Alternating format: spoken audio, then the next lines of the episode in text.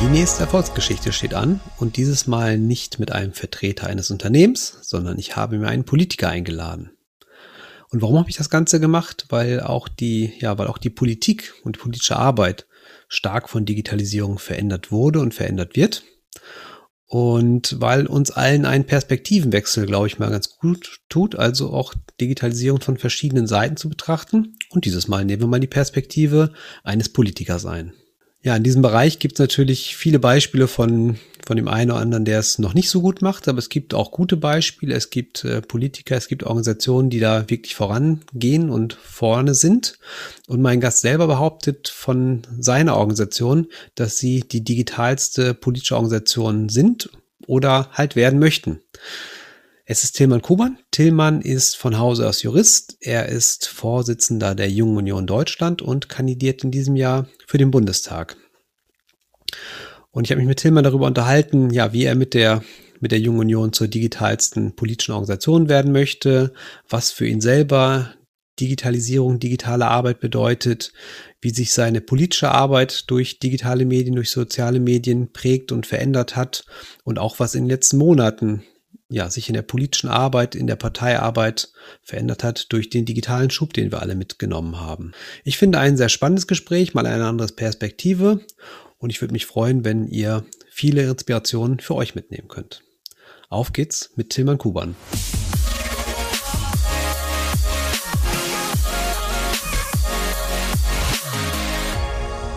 Die nächste Erfolgsgeschichte.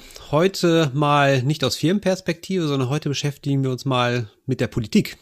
Und ich habe einen, einen ganz besonderen Gast, den Tilman Kuban, aus mehreren Gründen einen besonderen Gast, weil er, glaube ich, den wichtigsten Titel hat, den ich in meinem Leben nie erreichen konnte. Er ist nämlich Kohlkönig der Jungen Union Oldenburg geworden. Das ist so das, was uns ein Stück weit verbindet, die Olden, also die niedersächsische Vergangenheit, aber er ist im Gegensatz zu mir Kohlkönig geworden. Aber darüber wollen wir auch nicht sprechen. Wir wollen heute über ja auch nicht über Politik sprechen, sondern vor allen Dingen, wie Digitalisierung deine, deine Arbeit verändert hat. Ich brauche dich, glaube ich, gar nicht groß vorstellen, aber ich würde trotzdem gerne bei den Ball zuwerfen, Tillmann. Erstmal schön, dass du da bist. Vielen Dank. Erzähl mal zwei, drei Worte. Wer bist du und was machst du? Ja, mein Name ist Tillmann Kuban. Ich bin 33 Jahre alt, äh, bin Jurist beim Arbeitgeberverband, den Unternehmerverbänden Niedersachsen in Hannover und äh, Bundesvorsitzender der Jungen Union, kandidiere für den Deutschen Bundestag. Und äh, ja, ich habe mir zur Aufgabe gemacht, die Junge Union zur digitalsten und innovativsten Jugendorganisation zu machen. Und deswegen freue ich mich jetzt auf eine spannende Diskussion und ein spannendes Gespräch zum, zur digitalen politischen Kommunikation. Oh, da, da, bin ich jetzt mal gespannt. Jetzt hast du gerade die Latte sehr hoch gehängt. Wenn du es zur digitalsten Organisation machen möchtest, da bin ich gleich sehr gespannt. Also wenn ich mal zu, zurückdenke. Die Latte also, liegt nur hoch, wenn der, wenn der Fragesteller hohe Fragen stellt. Okay, dann werde ich die Latte gleich mal richtig hochhängen. Nein, Spaß beiseite. Also wenn ich noch zurückdenke, meine JU-Zeit ist ein bisschen schon her. Damals äh, bestand die Kommunikation noch primär aus Briefen und Pressemitteilungen. Wir waren ganz weit vorne. Wir haben nicht eine, Web eine Webseite gehabt. Wir haben ein bisschen E-Mail genutzt. Ähm, Heute ist ja, heute ist ja alles ganz anders. Heute findet die Kommunikation ja aus, sehr stark digital statt und äh, ja, wenn man sich Politiker anguckt, ist ja die meiste digitale Kommunikation besteht ja darin, dass man sich bei seinen Besuchen vor Ort fotografieren lässt und das auf Facebook und auf Instagram veröffentlicht. Du, du machst das ja viel intensiver. Also ich finde, von außen stehend machst du eine sehr aktive digitale Kommunikation, machst es auch sehr gut. Vielleicht kannst du uns mal ein Stück weit mitnehmen. Welche Rolle spielt digitale Kommunikation und so vor allem die sozialen Medien für dich heute? Wo bist du da unterwegs?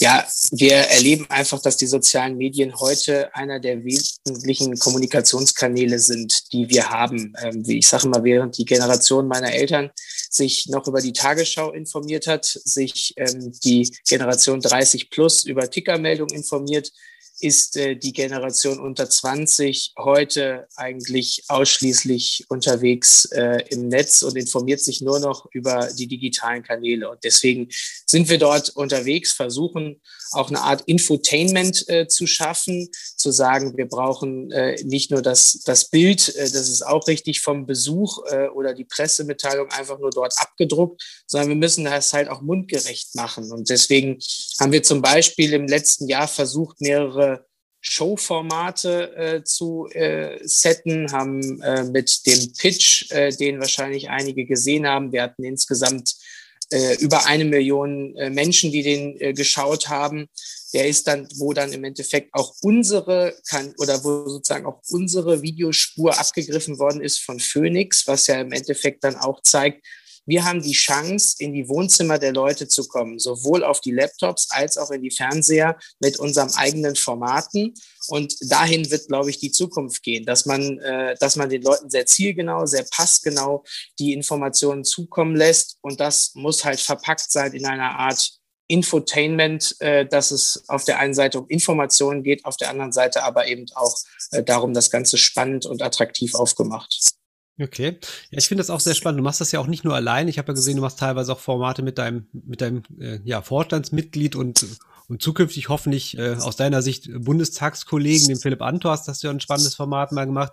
Man sieht dich auch, dass du mit, ja, mit dem politischen Wettbewerber, damals noch der, äh, der, der Kevin Kühnert, was zusammen machst. Das heißt, du gehst auch ganz bewusst da rein und gehst halt in Formate rein, die wirklich unterhalten sind und nicht nur einfach nur sendend. Ja, mit Philipp Amthor, das ist äh, in der Pandemie entstanden, als die App äh, Clubhouse äh, angefangen hat zu trenden. Da haben wir angefangen, auch dort äh, zu sagen, wir wollen mit den Leuten explizit ins Gespräch kommen. Wir, wir sind ansprechbar. Dieses dieser Mythos, die Politik ist so weit weg, das ist völliger Quatsch. Wir sind äh, für jeden ansprechbar. Zum Beispiel auch, wenn mir jemand bei Facebook oder Instagram schreibt, dann schreibe ich dem persönlich zurück. Ja, das ist äh, viel direkter und das mache ich nebenbei, wenn ich zwischen zwei Terminen bin dass ich äh, da versuche, direkt die Kommunikation zu halten. Und so haben Philipp und ich auch gesagt, als äh, Clubhouse dann ähm, auf dem oder gerade dabei war, auch anzufangen, dass es da wirklich viele Leute waren. Es war ja ein Hype, der nur ein paar Wochen gedauert hat zu sagen, ja, wir wollen mit den Leuten direkt ins Gespräch kommen. Sie können einfach bei uns mit auf die Bühne kommen und äh, mit uns dieses Gespräch suchen. Ich fand, das ist eine super Geschichte gewesen. Leider ist äh, der Trend ein bisschen oder der Hype hat ein bisschen abgenommen. Deswegen sind wir dann gewechselt zu Insta Rooms, äh, machen das Ganze jetzt über Instagram, wo man ja neuerdings zwei Personen auch mit dazuladen kann. Und äh, da da ist Insta noch nicht so ganz so ausgelastet, dass das wirklich immer alles technisch reibungslos klappt. Ich habe eher so das Gefühl, das soll für Panel-Diskussionen sein. Aber wir wollen halt das Angebot machen, ihr könnt mit uns sprechen. Wir sind nicht einfach nur irgendwie Leute, die da in Berlin sitzen, äh, sondern wir sind ansprechbar, sowohl in den Wahlkreisen, wo wir leben, als auch, äh, als auch eben im Netz. Okay, das heißt also, du treibst, du treibst deine Kanäle auch tatsächlich selber und antwortest selber und bist aktiv im Gespräch?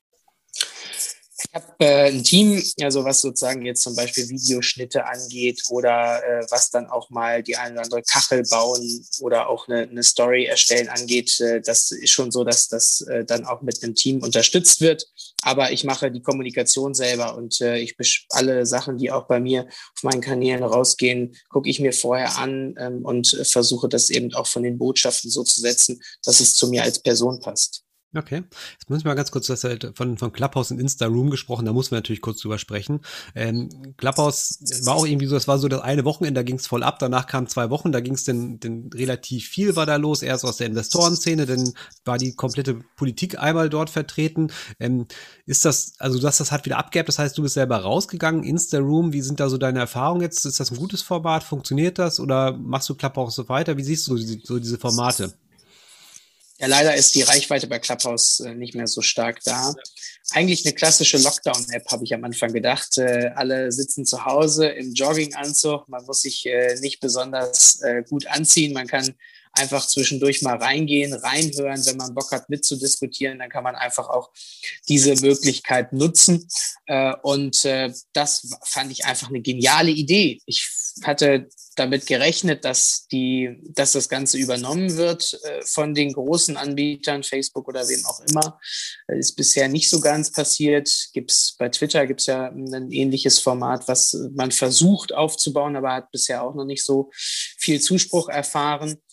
Insta-Rooms ist eine ganz andere Klientel äh, muss man auch ehrlicherweise gestehen, die man dort erreicht. Hauptzielgruppe unter 28 Jahre, natürlich für uns als JU klassische JU-Klientel, während wir bei Clubhouse ähm, eine ganz andere Klientel, äh, du hast richtigerweise angesprochen. Es gab äh, am Anfang gerade die Investorenszene, die Business-Szene, die dort war.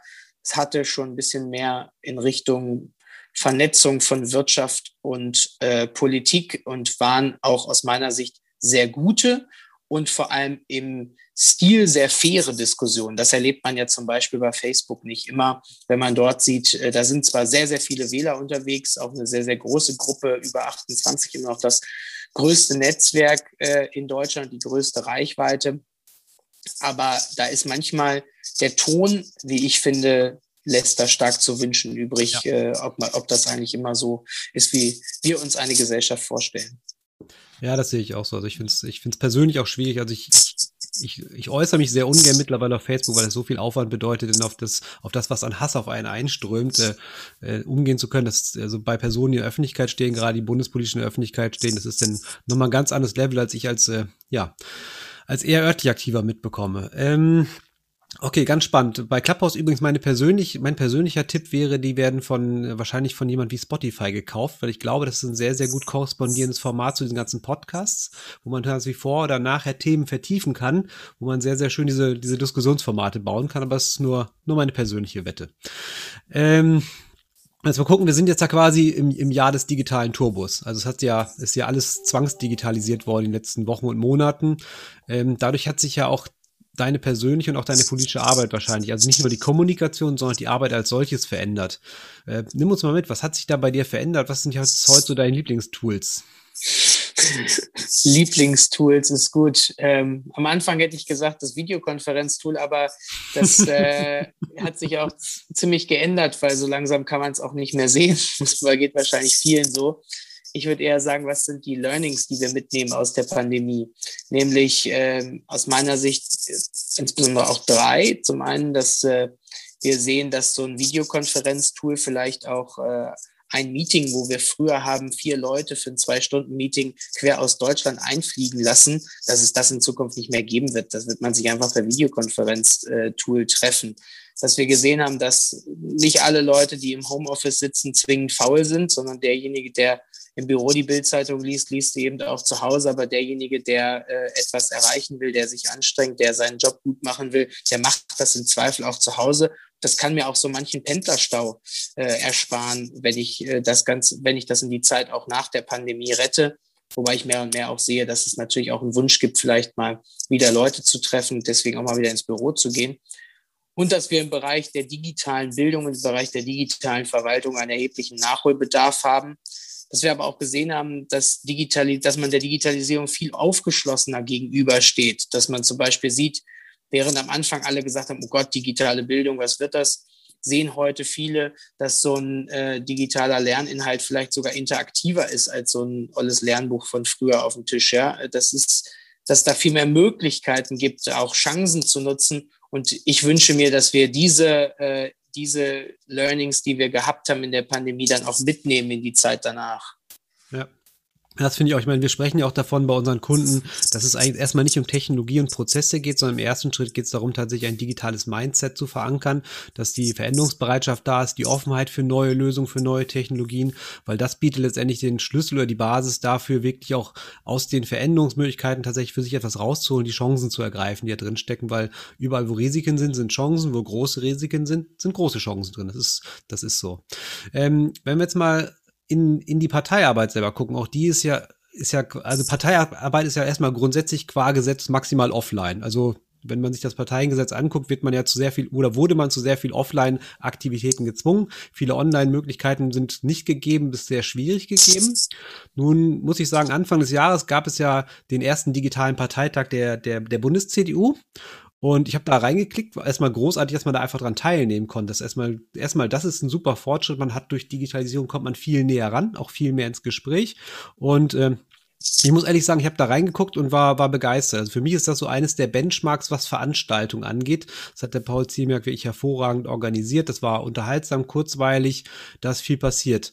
Ähm, das ist im Großen, aber auch in verschiedenen anderen Bereichen wird sich ja was verändert sagen. Lass uns mal ein bisschen, guck, gib, nimm uns mal mit rein. Wie hat sich denn so die, wie haben sich Veranstaltungen, wie haben sich Zusammenarbeit, wie hat sich die Gremienarbeit auch in der CDU und, und JU verändert in den letzten Monaten? Ja, es war schon eine super Zeit. In den letzten zwei Jahren haben wir da echt schon viel entwickeln können. Vor zwei Jahren haben wir noch mit PDFs auf äh, manche Videos geantwortet. Äh, heute äh, haben wir da schon eine ganz gute Entwicklung genommen. Finde, dass das äh, sehr gut funktioniert hat. Da waren wir auch immer wieder Treiber als junge Union. Wir haben ja zum Beispiel auch letztes Jahr mit dem Pitch den, die erste äh, Kandidatenvorstellung online gemacht, äh, haben auch unseren digitalen Deutschlandtag als erste politische Organisation den Bundesvorstand komplett digital gewählt und damit auch immer wieder gezeigt, dass äh, wir treiben, dass wir Vorreiter sein wollen als junge Union und die CDU eben auch an der Stelle entwickeln.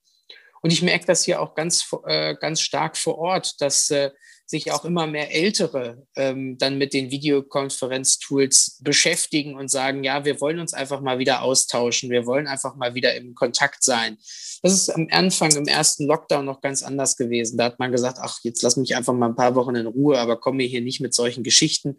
Heute ist das äh, gang und gäbe. Und ich glaube, dass gerade was kurzfristige Abstimmung angeht, wenn ich zum Beispiel jetzt an meine Ratsfraktion denke und äh, wir haben dann im Vorfeld von Sitzungen nochmal Abstimmungsbedarf, da wird man dann nicht erst nochmal wieder eine Sitzung einberufen, alle treffen sich, sondern da wird man dann einfach sagen, okay, ja, wir treffen uns zur monatlichen Fraktionssitzung, aber wenn es, ähm, wenn es einen Abstimmungsbedarf zwischendurch gibt, dann schalten wir uns einfach zusammen.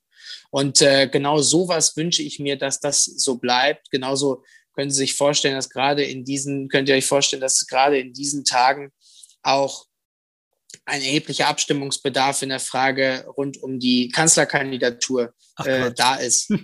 äh, und äh, da ist es natürlich gang und gäbe, dass, dass wir uns einfach in kleineren Runden, ich mit meinen Stellvertretern oder mit den großen Landesverbänden einfach mal schnell zusammenschalte, wir kurz darüber sprechen, wie machen wir weiter, wie gehen wir jetzt raus.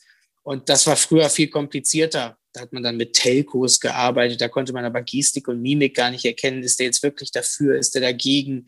Macht er das jetzt irgendwie einfach nur mit? Und äh, da haben wir schon, glaube ich, viel gelernt. Und äh, das hat nicht nur die Parteiarbeit an der Spitze verändert. Ja, wir haben einen tollen Parteitag gemacht. Wir haben, glaube ich, auch als junge Union in den letzten Jahren ähm, sehr gute Infotainment-Geschichten gemacht, wie ich vorhin schon angesprochen habe, den Pitch. Wir haben so eine Deutschland hält zusammen Show gemacht äh, im ersten Lockdown, wo wir präsentiert haben, dass dass wir jetzt als Einkaufshelden unterwegs sind, dass wir eine Maskenbörse gestartet haben, wo dann aber eben auch äh, Markus Söder dabei war, ein äh, Sebastian Kurz äh, war mit dabei, da waren Jens Spahn, Doro Bär, ganz viele, die äh, auch, auch über Politik berichtet haben, aber eben auch mal ein paar witzige Geschichten, so unsere fünf Fun Facts äh, der, äh, der, der, der Pandemie-Videokonferenzen oder sowas zusammengeschnitten.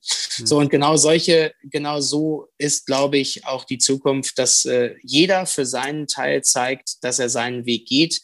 Das, was, was die Bundespartei macht, so ein, so ein Bundesparteitag, der kostet äh, drei Millionen Euro. Das kann sich kein Ortsverband leisten. Ja. Aber äh, so, wir haben auch ein viel, viel kleineres Budget. Äh, aber jeder, der einfach sagt, ich probiere mal was aus, ich gehe voran, ähm, da gilt so ein bisschen das Prinzip des Voranscheiterns, äh, einfach mal was auszuprobieren, auch zu sagen, okay, vielleicht klappt's, vielleicht klappt's nicht, aber ich bin mutig, ich mache es und äh, wenn etwas klappt, kann ich es wiederholen. Wenn etwas nicht klappt, dann ist es halt auch so gewesen. Dann gucken wir, mach was Neues. Ja, also dieses, Vor dieses Vorangehen, was ausprobieren, ist ja so ein klassisches Change-Thema und da, ich denke mal, da seid ihr in der JU ja schon ein, ein paar Schritte weiter und auch, auch wesentlich experimentierfreudiger. Unterscheidet sich so deiner Meinung nach der Change-Prozess von der JU zur Mutterpartei und gelingt es euch auch hier, der, der Motor zu sein, den ihr euch immer auf die Fahnen schreibt? Ja, die CDU ist ja äh, allein schon, was äh, das Bild angeht, ihrer ähm, ihres, äh, ihrer Parteizentrale so ein bisschen der Tanker und wir sehen uns eher als das Speedboat und äh, wollen natürlich deswegen immer Treiber sein. Ich habe es eben schon gesagt, wir haben letztes Jahr als erstes diese Vorstellung komplett digital gemacht mit unserem Pitch. Danach ist die CDU nachgezogen, hat auch zwei Vorstellungsrunden gemacht. Wir haben äh, die wir haben äh, unseren digitalen Deutschlandtag gehabt, wo wir unseren Bundesvorstand neu gewählt haben. Dann hat die CDU auch eine, eine, digitale Wahl durchgeführt. Von daher sehen wir uns da schon weiter als Treiber. Ich persönlich sehe das ganze Thema Mitgliederbeteiligung noch viel, viel stärker, wo äh, die wo wir einfach erleben, ich habe jeden Tag, wenn ich ähm, auf die großen Seiten der Medienkonzerne gehe, dann kann ich immer abstimmen. Bin ich dafür, bin ich dagegen? Wenn ich in meine Insta-Story gehe, kann ich abstimmen. Ja, ich bin dafür, ich entscheide mich so oder so. Wir sind einfach in einer Zeit, wo es um Entscheidungsfreudigkeit geht und dass das Parteimitglied einmal im Jahr zur Versammlung kommt, sich da hinsetzt und äh, guckt, dass der Hirsch an der Wand hängt, die weiße Tischdecke auf dem Tisch liegt und der Vorsitzende hält eine Dreiviertelstunde Monolog. Die Zeit ist einfach vorbei. Ja. Und äh, genau deswegen wollen die Leute viel mehr mitentscheiden. Sie sind viel mündiger, sind viel besser auch informiert. Und ähm, da muss sich Parteiendemokratie auch verändern. Und darauf drängen wir jetzt weiter. Okay. Ja, das ist gut. Also ich meine, es sind ja viele Chancen tatsächlich, dass man diese Breite, gerade in der Volkspartei, wo sehr viele Mitglieder sind, wo man über das ganze Land verteilt ist, äh, ist ja Räumlichkeit auch ein, eine Hürde und wenn man die Räumlichkeit wegnimmt, kommt man auch viel mehr, viel mehr in den Dialog. Auf der anderen Seite ist ja ich sag mal, der Dialog gerade in, in, in Wahlkampfzeiten. Wir haben ja das Superwahljahr 21. Ähm, Wahlkampf lebt ja von der persönlichen Begegnung, Begegnung und dem persönlichen Gespräch oder lebte davon, besser gesagt. Ähm, wie gelingt es euch denn da in Zeiten der, der, der Pandemie? Also digitalen Wahlkampf zu machen, mit dem Wähler in Kontakt zu kommen, auch da aktiv zu sein. Wir haben jetzt da gerade in Hessen bei uns einen Kommunalwahlkampf hinter uns. Da finde ich, hat die, JU mit dem Sebastian Sommer einen super, super Job gemacht, viel gemacht. Aber gib uns mal deinen Blick. Also wie, wie gelingt es, Wahlkampf wirklich digital zu machen, mit den Bürgern im Kontakt zu sein? Natürlich viel, viel schwieriger. Ähm, ich habe mich da auch ein bisschen in den USA informiert, wie das denn, äh, wie das denn so ist, äh, weil die ja auch sehr, sehr viel darauf gesetzt haben, Leute in Zoom-Calls zu holen und ähnliches, gerade auch die Demokraten. Und da hat man eine wahnsinnige Streubreite. Und wir wissen, dass der Datenschutz in den USA noch anders gewertet wird als bei uns. Ja, also von daher wird das sehr, sehr schwierig, die Leute wirklich explizit anzusprechen. Natürlich hat man die Möglichkeit, über Targeting, äh, gerade auch in den sozialen Netzwerken, dafür zu sorgen, explizit Informationen an die Leute zu bringen. Wir müssen halt gucken, dass wir nicht der Gemischtwarenladen sind, sondern dass wir eher der Feinkosthändler sind. Und deswegen kann man natürlich sehr zielgenau auch die einzelnen Teile der Botschaften, die man hat, an die Leute ausspielen. Das ist äh, die große Chance, die man im Netz hat.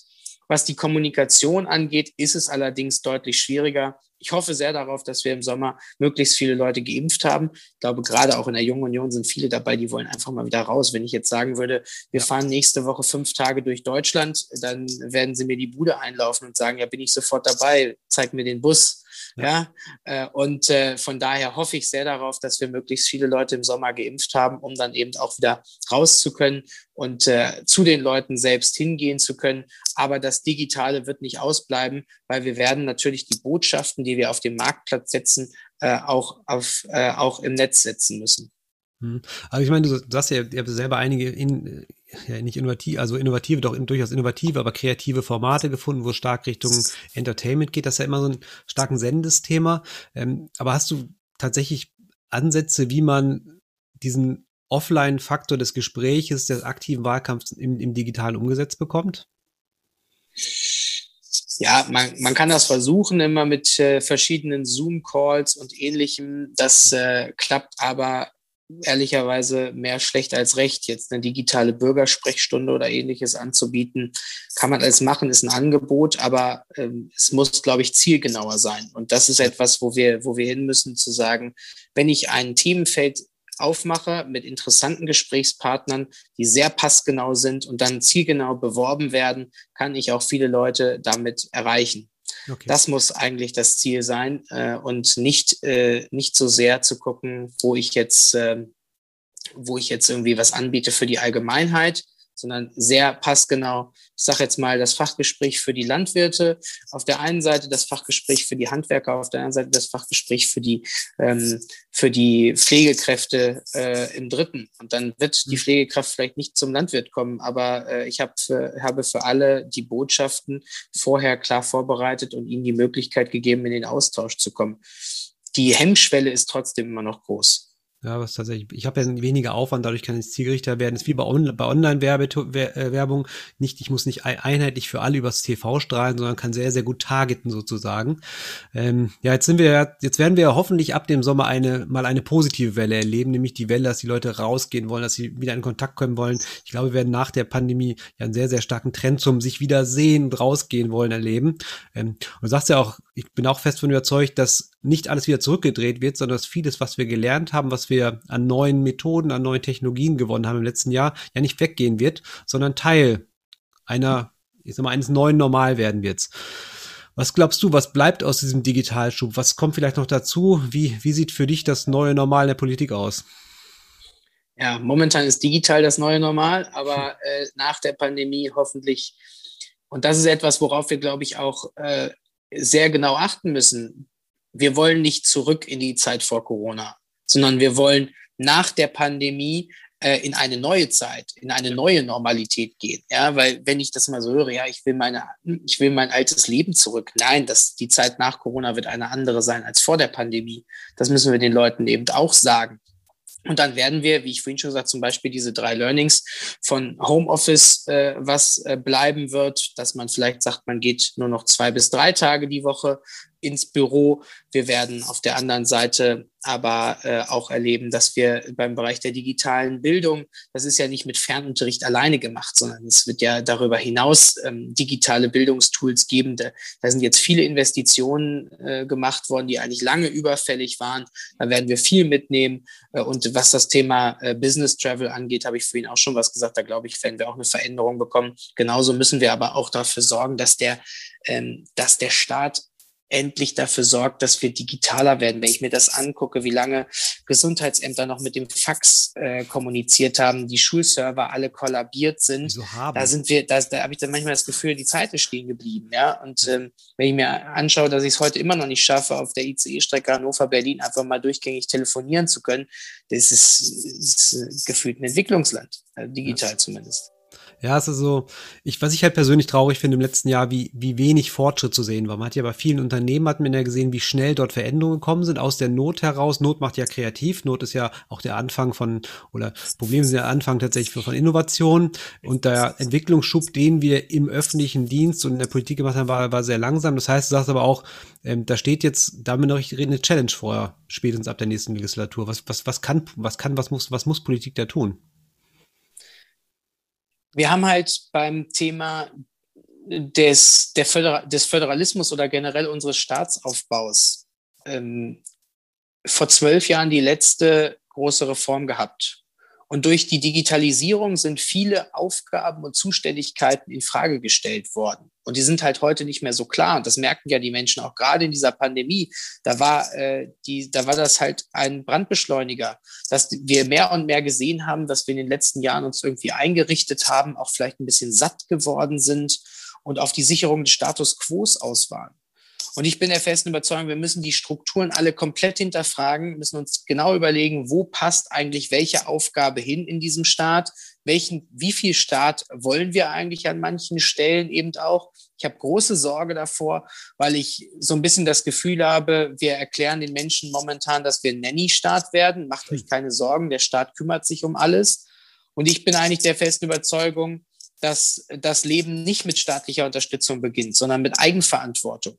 Und derjenige, der sich nicht selbst helfen kann, bei dem sind wir solidarisch. Und da bin ich der Erste, der sagt, wir helfen den Leuten. Aber wir, äh, aber das eigentlich erstmal das Ganze mit der Eigenverantwortung eines jeden Einzelnen für sich, für seine Familie äh, beginnt und diese mal wieder zu stärken, das ist etwas, wo ich sage, da müssen wir auch das große Politik, das große Politik äh, drauf ausrichten, weil das macht mich schon sehr nachdenklich, wenn ich sehe, dass wirklich nahezu der, der Staat sich um alles kümmern soll und wir den Menschen vermitteln, macht euch keine Sorgen, der Staat kümmert sich um alles. Da habe ich auch, sehe ich auch Tendenzen innerhalb der äh, CDU, CSU, die mich sehr nachdenklich stimmen lassen. Gro gro großartiges Wort, würde ich, würde ich so unterschreiben und ich drücke dir dafür die Daumen, dass tatsächlich in deiner Rolle, also als, als Vorsitzender der größten Jugendorganisation, auch der Jugendorganisation der CDU, das vorantreiben zu können, als auch in deinem hoffentlich anstehenden Mandat. Bevor wir die Runde schließen, habe ich noch die Abschlussfrage für dich. Du hast ja eröffnet mit, ähm, du möchtest, glaube ich, der Vorsitzende der digitalsten Organisation oder Jugend- oder politischen Organisation sein. Äh, bist du das schon oder wirst du das noch und wie schafft ihr das, das zu werden? Wer aufhört, besser zu werden, hat aufgehört, gut zu sein. Von daher äh, würde ich immer sagen, ich habe eben gerade schon gesagt, wir müssen immer wieder weiter die anpacken. Äh, und äh, ich bin niemand, der irgendwie satt ist oder sagt, das war es jetzt. Ich habe als Fußballtrainer früher immer gesagt, wenn ich zufrieden bin, höre ich auf. Weil äh, ich dann den äh, Jungs nichts mehr mitgeben kann. Und äh, genau das ist an der Stelle auch der Fall. Wir können immer noch besser werden. Es gibt immer noch neue Ideen.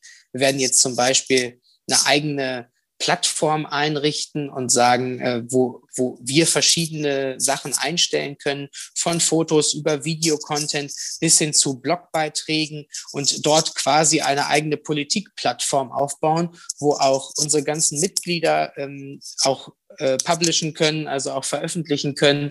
Und äh, genau da ist zum Beispiel jetzt der nächste Schritt, wo wir hinwollen. Und äh, das, äh, da wird es verschiedenste Wege und, äh, und Möglichkeiten auch in den nächsten Jahren geben.